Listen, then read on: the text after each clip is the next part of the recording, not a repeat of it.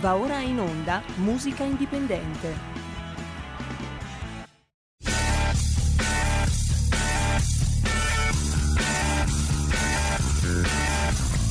Se non partì col giasso, aspettiamo ancora il sole. E diamo subito la linea a Francesco Caprini. Grazie, buongiorno a tutti e oggi nuova puntata di musica indipendente, sarà una portata molto particolare. Ritorniamo sempre intorno agli anni 60-70 perché è il momento magico della musica indipendente italiana, nascono diverse etichette che poi di- diventeranno storiche, la Durium, la, mm, la, la, la mm, CGD, insomma etichette il clan di Celentano, eh, insomma si produceva in ogni modo, in ogni spazio, c'era una fertilità straordinaria, probabilmente eh, sono i figli eh, del boom economico, la cultura spazia in tutta l'Europa, dall'America arriva musica importante, dal rhythm and blues alla musica rock, eh, musiche diciamo inascoltate dalla precedente generazione.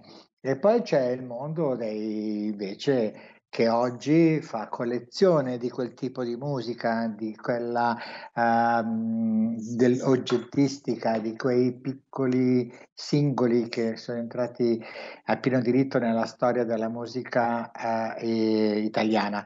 E, um, io direi di partire con un brano che è una sorta di eh, emancipazione della musica italiana dopo aver ascoltato per tanto tempo della musica di origine anglosassone. Loro si fanno, fanno riferimento ancora alla musica beat sotto certi punti di vista, però eh, già hanno dentro elementi che si possono avvicinare alla musica prog. In questo caso si tratta delle orme e il brano e l'estate sta arrivando. Invito a regia di mettere una delle orme e poi parliamo con Carlo che vi racconterò che personaggio è. Senti l'estate che torna. Cantano le orme.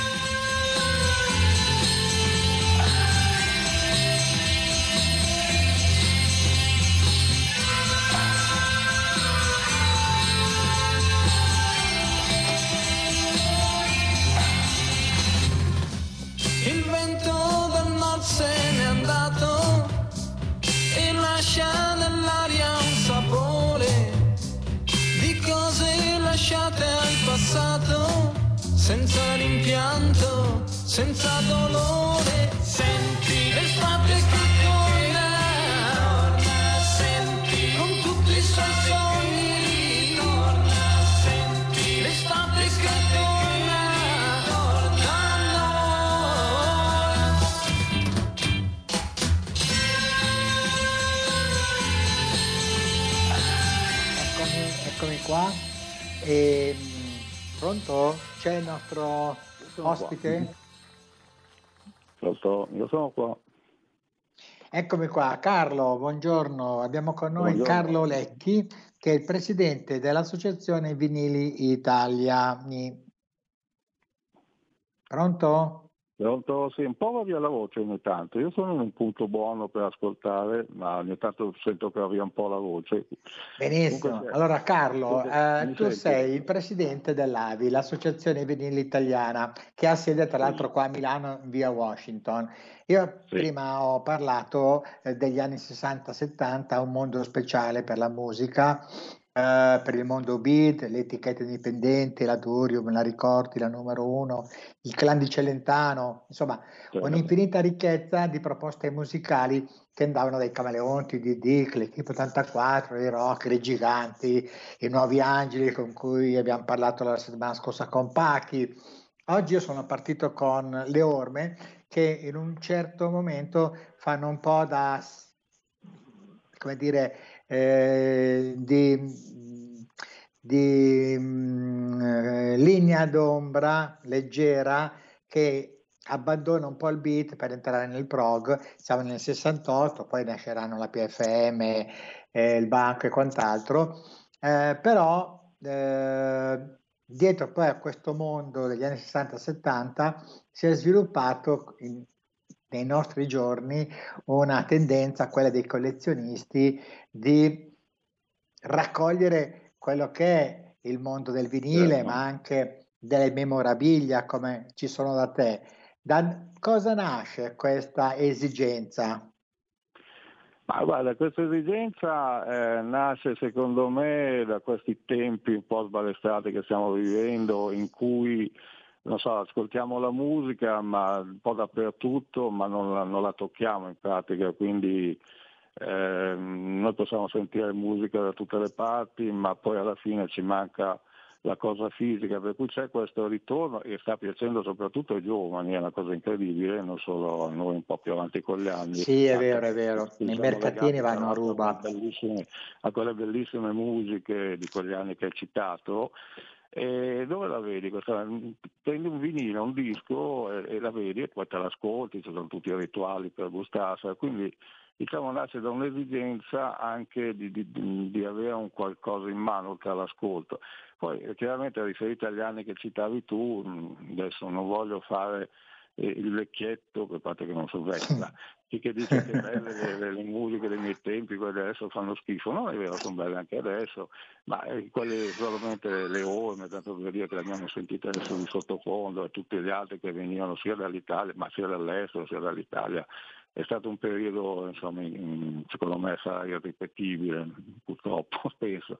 Spero di no per i ragazzi. È un periodo che sta piacendo e interessando molto le giovani generazioni perché eh, siamo passati da, da- da, ripeto, da, da collezionisti già di una certa età, adesso stiamo, stiamo vedendo una fascia di collezionisti che spende anche molti soldi ed è molto esigente intorno ai 40, vero, è vero. 30, dai 30 ai 50 che hanno una buona disponibilità, ma la cosa più, più bella secondo me sono i ragazzi che io vedo ogni tanto nelle varie fiere del disco che vanno a comprare il disco da 5-10 euro, che non è neanche poco, perché una volta si compravano anche dischi discretamente belli, adesso sono dischi un pochino importanti chiaramente, ma con dei difetti, però li compra perché c'è la copertina, eh, piace la copertina, chiedono eh, chi è quello che ha inciso sopra, generalmente gruppi rock degli anni o prog di, di- di quegli anni. Mhm. Oppure eh, c'è questo grande interesse in questo ritorno, volere la fisicità. Poi il collezionista esigente va sulle prime stampe, sulle prime stampe inglesi addirittura che hanno dei costi ormai esorbitanti, si parte da, da poche cento, da 100 euro per esempio in su per alcuni dischi particolari, le stesse orme, c'è un disco delle orme che uno, il primo delle orme eh, costa qualche migliaio di euro a trovarlo, Addi- addirittura. i pochi che ce l'hanno se lo tengono stretto, quindi c'è tutto poi un indotto, bisognerebbe stare a parlare ore e ore su queste cose. Diciamo la cosa secondo me molto positiva è questo, che riferito alle giovani leve che stanno avvicinando al vinile, che a me si sono avvicinate, ma hanno riscoperto il giradischi del nonno, del papà in casa, il, i vinili del nonno, del papà in casa, li sentono, vanno in giro, poi comprano qualcosina e, e così, insomma, è una bella cosa. Adesso, chiaramente come presidente dell'associazione vinile italiana sono solo contento di questo e anche stupito, devo dire. E quando andiamo in giro a fare delle esposizioni nelle varie eh, come si chiama, manifestazioni, noi abbiamo anche all'Aresto, l'abbiamo esposto, eccetera, o a Roma e in tanti posti, eh, siamo veramente eh, con i giovani che vengono a chiedersi qualunque informazione sul tale disco, sul tale complesso, sul tale gruppo, sulla tale cantante che abbia inciso sopra o come ascoltarlo, con che puntino usare, con che giradischi usare. È una, una bella cosa che ci fa solo piacere. Insomma. Certo, e attraverso questa forma di collezionare cose belle, eh, soprattutto negli anni 60 e 70, si viene a conoscenza anche delle etichette del mondo dorato di quel periodo, per certo. cui le certo. produzioni musicali erano veramente enormi, erano tantissime e ci si poteva veramente incontrare, raccontare storie che invece oggi non, non ci sono più, ma non, non, c'è più quel tipo di atteggiamento culturale che tra amici ci si scontrava nella, nel negozietto di dischi piuttosto che nella cameretta o magari nel bar sotto casa e ci si raccontava uh, di canzoni, di esecutori, di musicisti che poi hanno lasciato il segno. Certo, ma ti dirò di più che era anche un modo di, di aggregazione, perché spesso insomma, all'epoca non si avevano tanti soldini da spendere, anche se i dischi costavano magari 2.000 lire, 3.000 lire a seconda, si comprava l'LP del famoso gruppo, mi ricordo ancora quando uscì Led Zeppelin 2, io e i miei amici, eravamo 14-15 anni, se non mi ricordo esattamente, ci siamo trovati, siamo andati a comprarcelo in quattro, mettendo ognuno 500-600 lire, adesso non ricordo cosa avevamo messo, eh. e poi ce lo siamo sentiti a casa di quello che era il giradischi più buono, così e, e poi ce lo, siamo, ce lo, ce lo, ce lo poi stavamo, cioè un giorno teneva uno, un giorno teneva l'altro e questo è anche il motivo che tanti dischi dell'epoca sono andati un po' a sparire perché o sono arrivati un po' consumati perché c'era questo un po' rituale di di scambiarsi i dischi all'epoca, non tutti se li conservavano, qualcuno li ha anche conservati bene, ne comprava due copie, si è tenuta la copia perfetta che adesso vale l'ira di Dio, ma generalmente venivano proprio usati e goduti i dischi, poi c'erano i 45 giri, ricordiamo, cioè i grandi, grandi numeri all'epoca facevano i 45 giri, e quindi, eh, però l'LP veniva comprato ed era un rituale bello che adesso un po' eh. si sta riproponendo questo rituale vedo sì adesso devo dire che da stare a culto eh? i ragazzi si incontrano magari in piazzetta esatto. o, ai, o, ai, mercatini tipo Fieri Senigallia Sago io parlo sì. della zona milanese naturalmente poi ci sono i mercatini in Piemonte come a Borgodale Casello Monferrato che sono veramente ricchi di memorabilia di questo genere è molto da culto perché come dicevi tu giustamente viene eh, tramandato anche dalla cultura paterna o dal nonno stesso, no? che certo, certo. Mh, ai Chi tempi si ascoltava i Beatles e i Rolling Stone, però anche la grande scena del singolo italiano che veniva cantato ed era di grande qualità. Ad esempio, adesso ti faccio ascoltare il brano della Caselli e ecco. pure registrato negli anni 60 c'è grande qualità. Ecco. Certo anche, poi c'erano anche molte cover straniere, per cui anche adesso non so che pezzo metterai, comunque la famosa Sono Bugiarda era poi un famoso successo un paio dei Monkeys. Sì, qui io ho trovato quindi... un altro pezzo che adesso ascolterai in vita eh, ed è il brano che praticamente lei cantò, credo, in, in un cantagiro e, che, e la canzone è Insieme a te non ci sto più. Ah, bellissimo, sì, molto bella. Mm. Bene, chiediamo alla, regia di mettere il brano.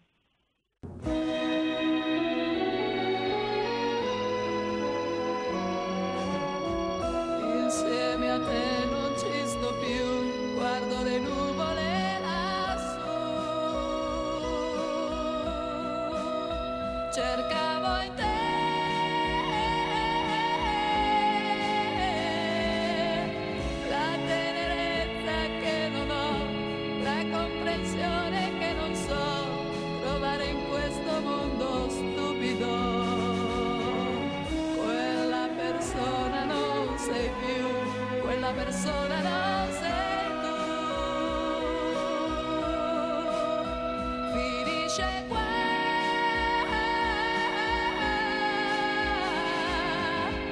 Chi se ne va, che male fa. Io trascino negli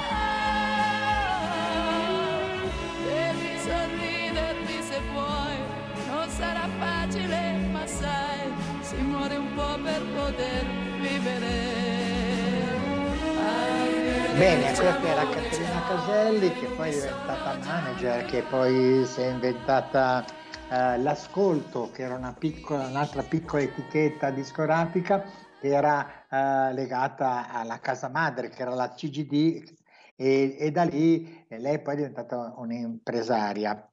Carlo, eh, tu che hai Forse vissuto questo e periodo, Pallavicini, no, mi sbaglio questo, questa cosa, adesso mi viene in mente. dimmi.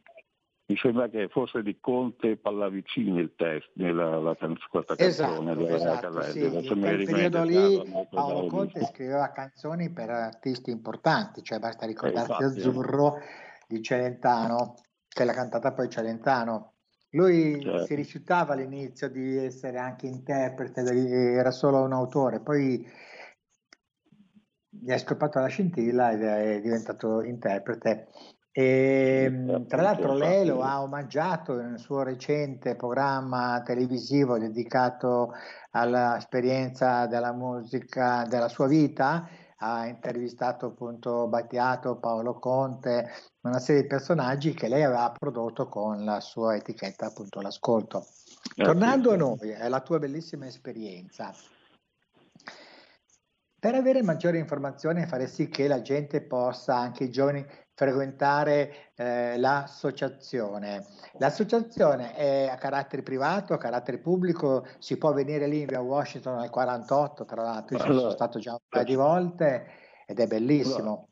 Come tu sai, come hai detto giustamente, noi abbiamo una sede in via Washington dove abbiamo fatto prima del Covid abitudine a incontrarsi e fare degli avvenimenti di presentazione sia di libri che di dischi. Abbiamo avuto i collage, tanto dire che hanno presentato il disco, sono venuti a presentare libri musicali, tanti, tanti anche personaggi, abbiamo avuto il, mm, Pietruccio Montalbetti del DD che è venuto a presentare il suo disco quando uscì col vinile tre anni fa. Diciamo che il Covid, visto che la nostra è una sede non molto, e non è piccola ma nemmeno molto grande, una sorta di club diventa alla fine, anche è aperto agli associati oppure chi vuole venire a, fare una visita ai dischi o alle memorabilia che abbiamo per di appuntamento può venire, ci telefona e noi siamo lì. Eh, gli avvenimenti diciamo li ho un attimo fermati col cuore, stiamo aspettando adesso a maggio che si possa un momentino riaprire. Beh, però da te Ecco, recentemente è venuta la Vanoni, la Sì, settimana eh, scorsa abbiamo- c'era abbiamo lì Mimo Paganelli, ex direttore artistico stata della EMI, con Mauro Paoluzzi, che, è Certo, stato, certo. che è il produttore di Vecchioni, della Nannini, insomma, Sì, mica roba da poco. Ha avuto anche Mara Maionchi, tra l'altro gli ho fatto gli auguri per il suo compleanno, Eh, tanto va per dire. detto che quindi- questo posto che ho avuto quindi modo di vedere anche recentemente auguri, è straordinario, è all'interno di un Perché- cortile di un palazzo storico di via Washington, poi c'è questo bellissimo seminterrato con dentro veramente ogni ben di Dio. Allora, l'idea Eh, quando lo aprii io, dico la verità, poi con, altri, con gli altri fondatori, era una sorta di... mh, ci eravamo ispirati un po' al cavern dei Beatles, no? questa caverna, ti ricorda come struttura un po' a caverna, Sì, sì. lo ricorda vagamente, diciamo. Ma è un Mm. po' posto dove c'è anche una buona acustica, perché noi lì i dischi li ascoltiamo, oltre ad essere esposti che si ascoltano, è qualcuno che vuole portare fuori da, da ascoltare o da far ascoltare, anche ci sono diversi collezionisti che si trovano lì da noi per scambiare o ascoltare o far ascoltare i loro dischi, e questo è un altro aspetto diciamo dell'AVI. E poi in questo periodo, ripeto, di Covid, dove non abbiamo aperto, al, al, diciamo, noi lo chiamiamo tra virgolette grande pubblico, quando erano 50-60 persone per noi è già mm. grande pubblico per via proprio dello spazio che non è enorme, e abbiamo, è stato un po' convertito come set o cinematografico o televisivo, è venuto a Mediaset con Edoardo Bennato, ha fatto una puntata su Edoardo Bennato lì da noi, con mm-hmm. i suoi mm-hmm. dischi dietro, era tutto contento, con i suoi dischi, tutti i suoi LP aveva alle spalle oppure è venuta la Vanoni, Giuseppina Vanoni di recente per un docufilm su Nanni Ricordi di Roberto Manfredi, lui spesso sì. viene da noi a, a, girare i suoi docufilm, ha fatto i suoi annacci, adesso lo fa su Nanni Ricordi, fa molto bello tra l'altro, adesso non voglio pubblicizzare il docufilm di Manfredi, ma vale la pena vedere. No, ma Roberto sta facendo un bellissimo Roberto, lavoro un e poi è già intervistato parecchie persone, Finardi, e tanti altri, sì, testimonianze veramente sì. importanti della vita di questo personaggio milanese che ha fatto veramente grande la numero uno, la, la, altre, altre case disco, etichette discografiche, perché una volta aveva detto che Milano era la capitale della musica italiana eh, certo. non, perché aveva veramente tantissime etichette indipendenti, tante si trovavano anche in Galleria del Corso. Galleria del Corso è un, certo, è un monumento della musica in pratica.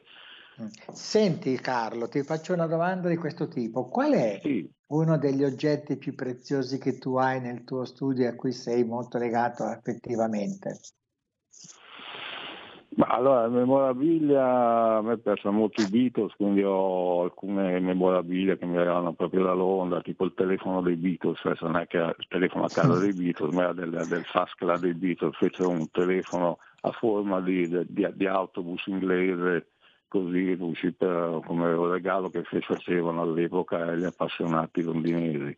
Mm-hmm. Ma l'oggetto di qualità io sono molto ricercato, un oggetto in particolare beh, il, il giradischi il Brion Vega bianco, quello sono molto affezionato, piace sì. a tutti quando lo vedo, e poi ti dirò, è un pezzo anche di, di, di, di elettistica, di design, quindi funzionante perfettamente. Quindi.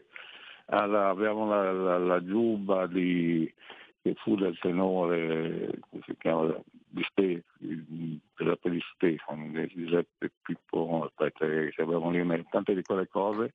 Poi abbiamo una, una fonovaligia, ecco, una cosa che, che pensa tu è una cosa, noi abbiamo diversi modi di ascoltare la musica, abbiamo il piatto Torrens, abbiamo un piatto moderno, abbiamo ma quando vengono, noi abbiamo una fonovaligia manovella, sai quella che si usavano negli anni 40, sì e ho messo su la casetta in Canada, cioè, tengo lì il disco, tutti quelli che vengono girano la manuela, dentro la casetta e mettono come si usava una volta, senza corrente, senza niente, una cosa proprio eh, come si può, ai tempi che si usava, e sentono la casetta in Canada, si emozionano e, e, e crea emozione questo sentire questo vecchio 78 giri così, che tra l'altro era neanche in vinile, direi ancora in bacchelite presumo, come. quindi eh, ci sono diversi oggetti che mi emozionano mm, quando sono lì. Mm. Per esempio Andy De Blue Vertigo, che è un caro amico nostro, è uno dei, un appassionato sì, sì. dell'AVI, ha fatto sua, un suo fonografo, un suo, mm, cioè, fonografo, come si chiama? Eh, come si chiama? fatto pop e quello piace molto anche quello. Cioè, sono diversi gli oggetti, devo dire, che piacciono, oltretutto i dischi, ecco, ma poi personalmente a me vedo le copertine dei dischi, di alcuni dischi che, con cui sono cresciuto, eccetera, le, mi emoziono ogni volta che entro lì dentro. E così vedo eh. tanti che vengono, tanti cantanti, faccio un esempio, Ornella Vanoni di quando è stata lì, ha fatto la sua intervista, una signora gentilissima, educatissima, poi ha fatto un giro, ha guardato i dischi, ha visto un disco con la faccia di Gianni Morandi, giovane chiaramente, un suo successo, eh, ho cominciato a dire ma che bello che era Gianni Morandi da giovane, caspita, bellissimo ragazzi. Poi vede un disco dei Camaleonti, applausi, che era appeso lì. Eh, mm-hmm. Ha cominciato a cantare applausi, cioè ha avuto nella Vanoni, ho visto che ha cantato per pochi secondi, una trentesima applausi, dico complimenti. Eh, vedi, vedi. Ascolta, ho venuto, che... Salerno, ho visto il suo disco che aveva scritto lui, il, Io Vagabondo, il famoso Io Vagabondo di nome, lì, l'ho fatto vedere, lui l'ha vista perfettamente, si l'ha preso in mano, si è emozionato, dice caspita che bello questo disco, che fai 50 anni tra l'altro quest'anno, eh, ha creato emozione che crea emozione a chi li ha fatto i dischi, questa è una cosa molto bella, eh, sono tutti camaleonti, eh, fanno una puntata sempre per media hanno fatto da noi e a vedere i loro dischi, li prendono in mano, si emozionano, anche Pacchi, anche Pacchi si è emozionato poco tempo Sì, fa, da noi dei Noriande, ha visto un disco tra l'altro non conosciuto dei Noriande che si chiama Stasera Clown, che è un bellissimo disco che non ha avuto un gran successo, che era troppo avanti per l'epoca, i Noriande possiamo dire prog, un disco prog dei Noriande, Certo. pensa a te. Quella volta che l'ha visto si è quasi si è messo a piangere, dice cazzo, cioè, che bello questo disco, addirittura c'è un pezzo che ho dedicato a mio Bene padre. Carlo, Carlo siamo in addirittura d'arrivo, io spero di averti anche prossimamente ospite in questo programma di musica indipendente perché sei portatore di informazioni di ricchezza enorme.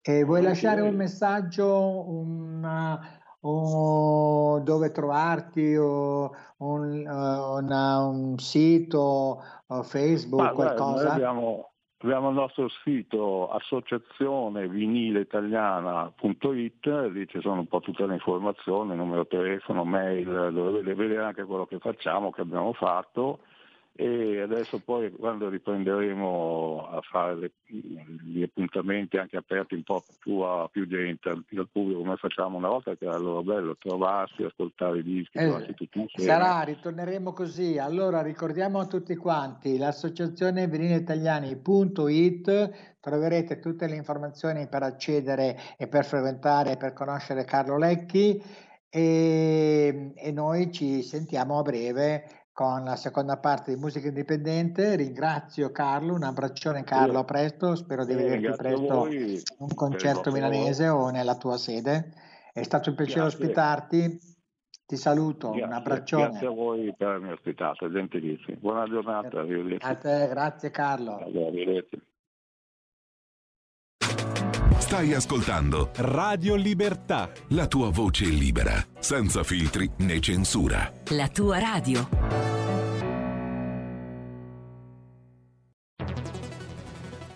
Scopri Radio Player. Oltre 130 radio nelle tue mani con un touch. Da ascoltare ovunque, anche on demand. Scarica gratis l'app Radio Player e vivi una nuova esperienza digitale.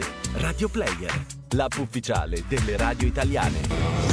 Anche Radio Libertà è su Radio Player Italia.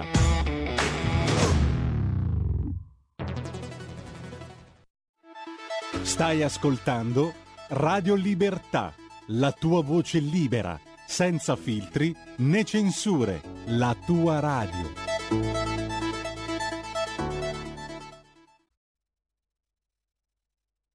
Apro gli occhi e ti penso ed ho in mente te. Ed ho in mente te. Io cammino per le strade, ma ho in mente te. Ed ho in mente te. Ogni mattina, oh, oh, ed ogni sera,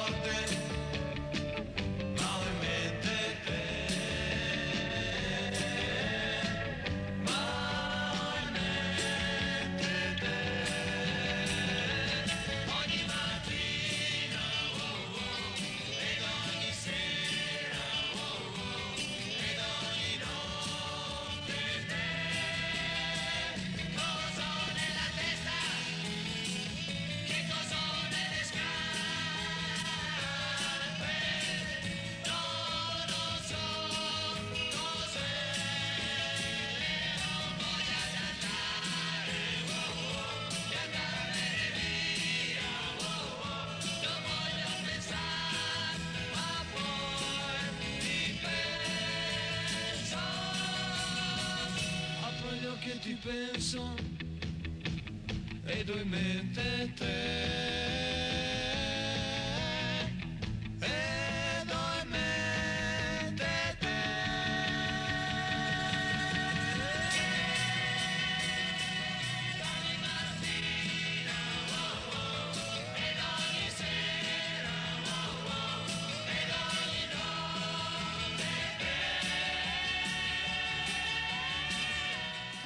Eccoci qua, seconda parte di musica indipendente. Abbiamo ascoltato il brano dell'Equipe 84, Io e Mente Te. Ringrazio ancora Carlo Lecchi per la sua presenza, per la sua testimonianza, che ci arricchisce ulteriormente ehm, di, di, cose belle. Eh, questa memorabilia, questo spazio straordinario di eh, collezionisti di musica, naturalmente stiamo parlando di musica pop, musica rock, eh, e che c'è qua a Milano in via Washington. E, ehm, e il tema di oggi è, è, un po' quello che avevamo già affrontato la scorsa, la scorsa settimana con Pachi dei Nuovi Angeli, cioè la musica anni 60 e 70, che è una musica che ha favorito lo sviluppo di un'industria a Milano straordinaria. Come raccontavo prima, c'erano diverse etichette indipendenti che davano a lavorare a migliaia di persone, perché pensate che un singolo allora veniva stampato anche in milioni di copie, veniva distribuito anche in tutto il mondo, sia in America, grazie ai nostri immigranti, ma anche in America Latina, in Germania, in Francia. Insomma, la scena italiana era molto forte, era ricca di, di, di spunti artistici che insomma ci hanno proprio eh, consegnato ehm, un'economia e una ehm, distribuzione culturale straordinaria. Allora, eh, c'erano anche dei grandi scambi, poi c'era il grande effetto di Sanremo che ci dava dei giovani talentosi, Pensate, adesso io metto un brano di Nada che aveva debuttato a Sanremo a 16 anni, ma così come anni prima Giuliano Cinguetti aveva vinto il festival a età di 15 anni. Quindi c'era già una generazione di ragazzini, ma che erano preparati, profes- professionalmente attenti e di grande talento. Quindi allora questo percorso è proprio un percorso ritroso in quegli anni, cercando di riproporvi appunto alcune canzoni che sono state delle vere pietre miliari. Quindi Nada con Ma che freddo fa, mm, che giunse tra l'altro con questo brano secondo al Festival di Sanremo. Quindi invitiamo la regia a mettere il brano.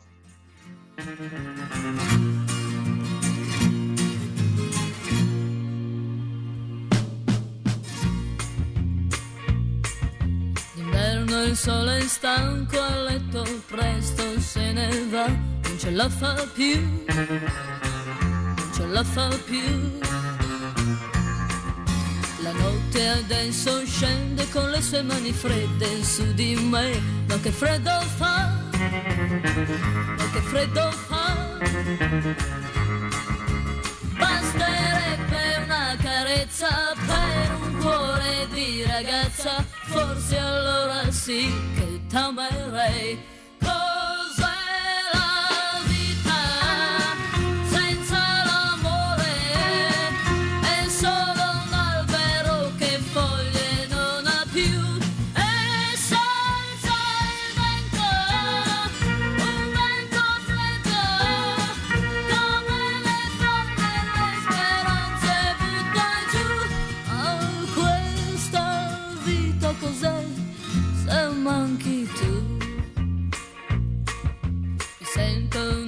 Farfalla che sui fiori non vola più, che non vola più, che non vola più. Mi son bruciata al fuoco del tuo grande amore che si è spento già, ma che freddo fa, ma che freddo fa. Tu ragazzo mai delusa, hai rubato dal mio viso quel sorriso che tornerà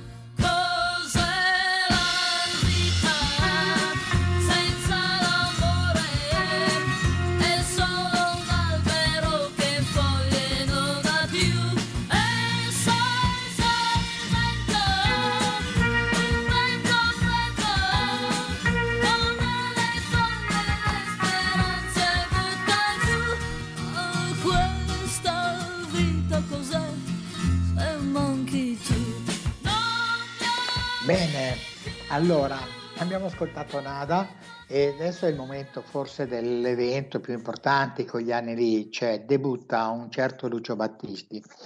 Lucio Battisti arriva musicista suonando in una band, la band dei campioni. Chi sono i campioni? I campioni in realtà è il gruppo di supporto di Tony Dallara.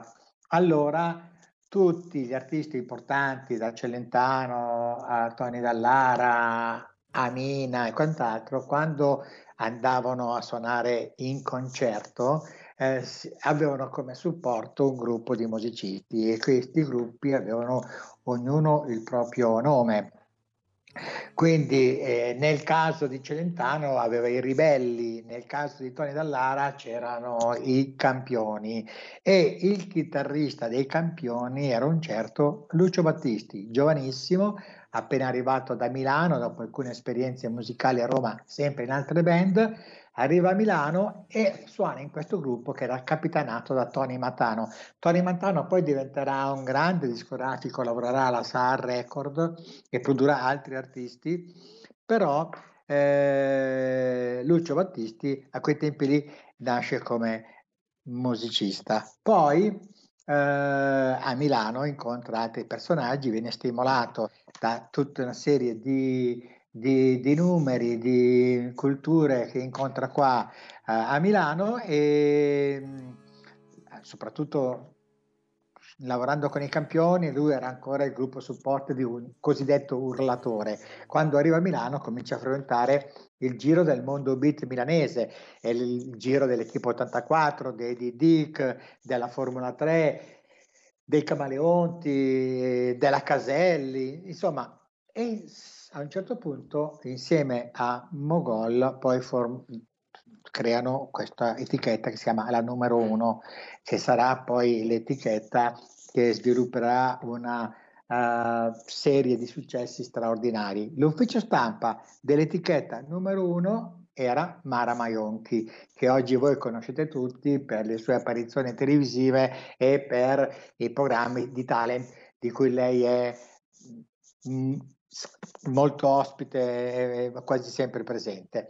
Una donna capace, di grande cultura musicale, eh, compagna di Salerno, che è l'autore appunto di Vagabondo dei Nomadi, eh, un autore straordinario eh, di cui Carlo Lecchi ha parlato precedentemente. E quindi con Lucio Battisti la musica italiana comincia ad acquisire una sua identità, una sua forza e soprattutto nel rapporto iniziale con Mogol eh, non è solo autore delle canzoni che interpreterà lui direttamente, ma sarà anche l'autore di molte canzoni dell'Equipe 84, dei Dick, della Formula 3 e insomma la, la numero uno diventa l'etichetta per eccellenza. Per quanto riguarda Lucio Battisti, io mi limito a mettere una canzone che ha segnato un, un- passo importante alla nostra musica, che è la canzone che si chiama Il mio canto libero.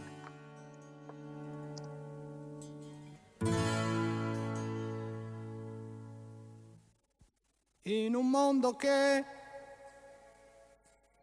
non ci vuole più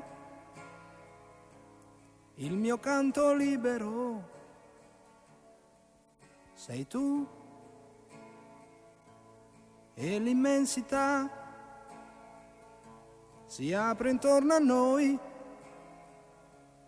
al di là del limite degli occhi tuoi. Nasce il sentimento, nasce in mezzo al pianto e si innalza altissimo. E va vola sulle accuse della gente a tutti i suoi retaggi indifferente sorretto da un anelito d'amore.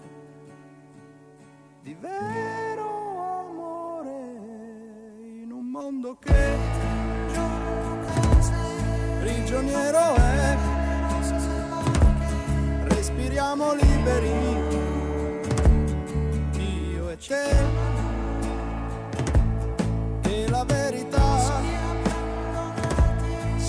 venuta a noi e limpida l'immagine.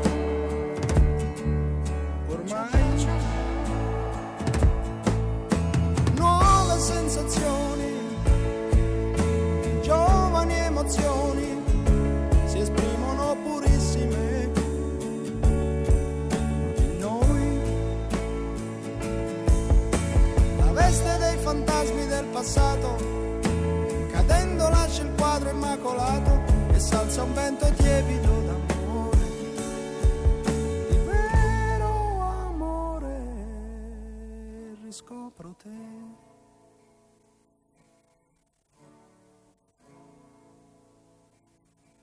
Dolce compagna che Bene, era Lucio Battisti con il mio canto libero ed è una- un passaggio importante dalla musica italiana perché in questo momento eh, il prodotto diventa un prodotto eh, di grande qualità internazionale, grandi suoni e, e dà vita poi a una serie di programmi televisivi, programmi radiofonici, i concerti, nasce una scena che diventa veramente eh, fondamentale per l'attività, per il lavoro degli artisti che allora era relegato solo all'interno dei night. Nascono i club, nascono i dancing, nascono eh, delle strutture dove è facile eh, lavorare, fare delle tournée, eh, suonare a Roma, poi a Milano, a Torino. Eh, tutto questo va detto che non esisteva prima, c'erano dei night, infatti i campioni di, di Tony Matano con il chitarrista Lucio Battisti suonavano nei night e avevano una serata che partiva dalle 10 di sera fino alle 4 del mattino. Poi nasce la Big Generation e quindi eh, nasce un'idea anche nuova di essere protagonisti musicalmente, nascono dei locali per i giovani, uno di questi locali famosissimo e strafamoso è il Piper di Roma, che poi diventerà anche il Piper di Milano, nasce il Boom Boom, il Bang Bang, insomma i giovani cominciano a frequentare le discoteche eh, che non erano discoteche allora ma erano dancing dove si poteva ballare, incontrarci e raccontare anche le proprie storie. E, e qua trova vita tutto un fermento culturale che poi in parte ehm, diventerà eh, il- un movimento giovanile eh, con eh, sfumature esistenziali, culturali, eh, di ampio respiro. Eh, nascono anche i primi movimenti di rivolta, le prime mm, forme di associazionismo femminile, le famose femministe. I ragazzi cominciano a pensare eh, già da adulti e quindi c'è tutta una scena musicale che fa da, come dire, da traino a questo fenomeno culturale e un gruppo soprattutto che eh, ancora oggi si ricorda con grande affetto sono i Corvi e il brano che li ha lanciati si chiama Ragazzo di strada. Io sono quel che sono, non faccio la vita che fai. Io vivo ai margini della città, non vivo come te. Io sono un poco di buono, lasciami in pace perché sono un ragazzo di strada e tu ti prendi gioco di me. Tu sei di un altro mondo, hai tutto quello che vuoi. Conosco quel che vale una ragazza come te. Io sono un poco di buono, lasciami in pace perché sono un ragazzo di strada e tu ti prendi gioco di me.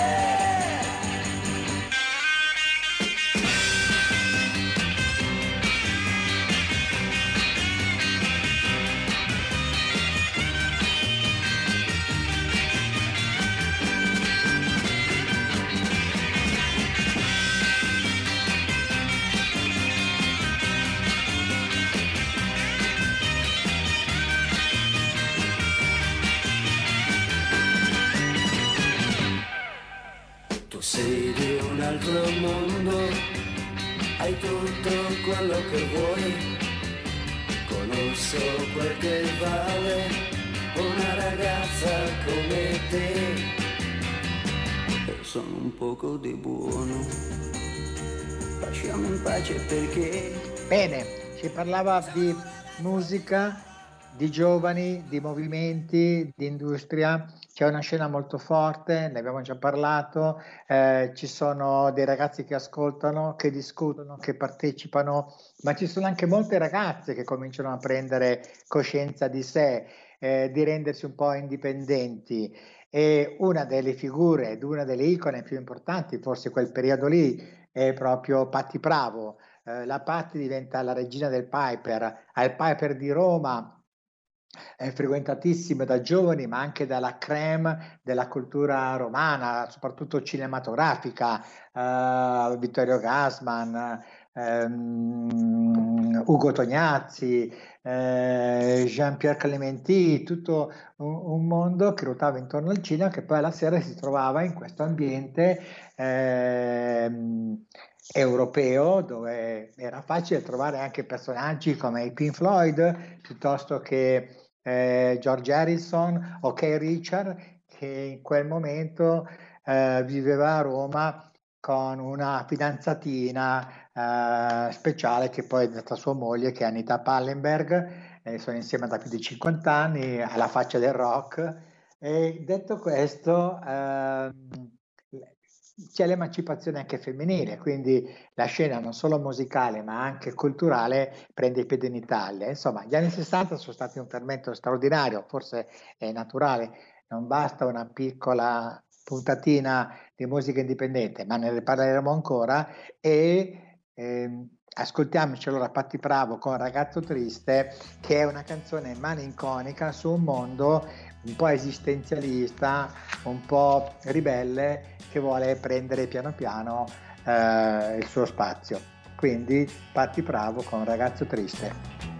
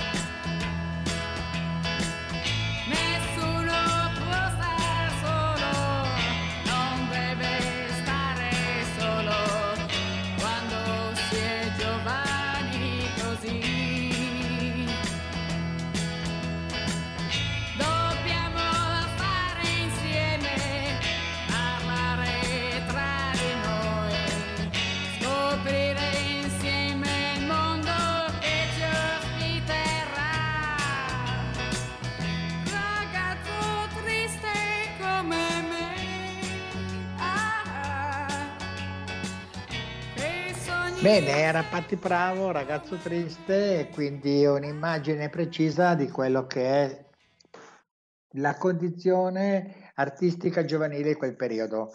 Nasce proprio lì, le, la, diciamo, l'adolescenza viene in qualche modo veicolata attraverso mh, mm, fermenti culturali che in quegli anni hanno prodotto libri, canzoni, cinema, Insomma, un'industria importante che oggi non abbiamo più, oggi nel mondo globalizzato purtroppo siamo costretti a inseguire dei, dei prodotti inventati dai, dai marketing e ci vengono rifilati e come diceva giustamente Carlo Lecchi precedentemente eh, non ci resta attaccato nulla perché tutto ormai è liquido, tutto ormai passa attraverso i social e, e, e quindi non come dire, favorisce nemmeno la voglia di stare con altri, ma di stare davanti a un computer, ascoltarsi la propria musica, stare nella propria stanzetta e anche, anche causa pandemia questa situazione un po' da condannare perché bisogna spingere i ragazzi a uscire, stare in piazza, andare al cinema, frequentare i parchi, ascoltare musica, ma sempre con altre persone e condividere queste esperienze, stare uniti. E, e come dicevo, quegli anni lì hanno favorito tantissimo la nostra musica e uno degli artisti forse più importanti che è italiano ma vive, agli, vive in Belgio ed ha favorito moltissimo la nostra cultura musicale in Europa e nel mondo è, è Adamo. Come dicono i francesi, Adamo. Lui è di origine eh, siciliana e si è trasferito giovanissimo in Belgio, e come molti italiani a quei tempi, tantissimi pure in Germania, insomma l'immigrazione italiana in quel periodo era massiccia, fortissima. Io sono di origine bresciana e ho anche io dei miei parenti della bassa bresciana che si erano trasferiti a Wuppertal in Germania. Bene, questo fatto ha determinato anche un'espansione della nostra cultura, della nostra musica italiana in Europa e con Adamo, con la canzone La notte, lui è arrivato a dei vertici impossibili, era l'artista residente all'Olimpiade di Parigi, era presente nelle più importanti location live della Germania, dell'Italia e questa cosa non può far altro che piacere ed era un, è stata un'esperienza notevole e che ha segnato uno dei punti più alti della musica eh, italiana in Europa. Adamo con La notte.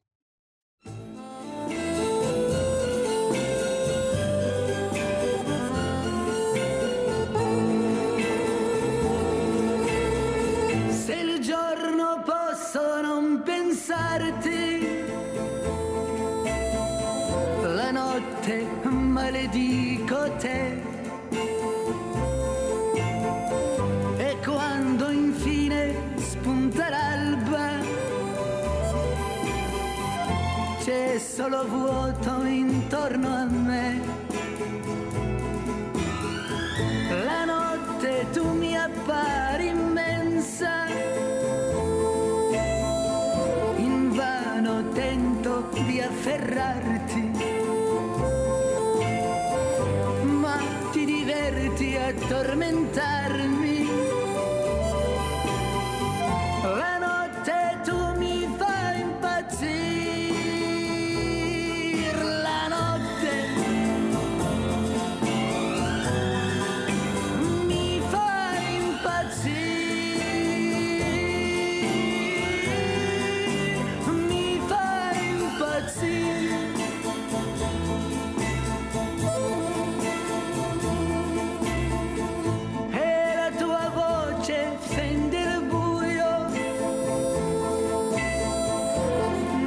Cercarti, non lo so.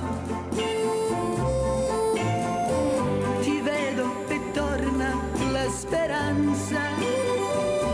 Bene, siamo arrivati alla fase conclusiva di questa nostra puntata di musica indipendente. Abbiamo parlato degli anni 60, quando la musica indipendente italiana era veramente forte, era strutturata, era organizzatissima, c'era una filiera straordinaria, c'era il discografico, c'era il negoziante, c'era il promoter che organizzava i concerti, che si chiamava impresario e poi c'erano i locali, sono nati i locali, se la bussola di Viareggio ne è un esempio, così come sempre la capannina a Viareggio, ma c'era anche il covo di Santa, come dicono i milanesi quando si parla di Santa Margherita, a Santa e così via. E questi giovani ragazzi, allora più che quindicenni, ventenni, suonavano delle bellissime canzoni, suonavano per un pubblico giovane, ma erano straordinari, erano professionali e tant'è che ancora oggi i grandi collezionisti come Carlo Lecchi, eh, i, i giovani appassionati di musica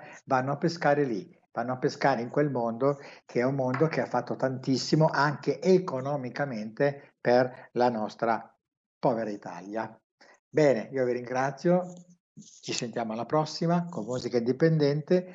Un abbraccio, un saluto a tutti e grazie ancora al nostro regista in redazione che è stato come al solito bravissimo. Grazie a te. E, e rinnovo, rinnovo l'invito al prossimo appuntamento di musica indipendente.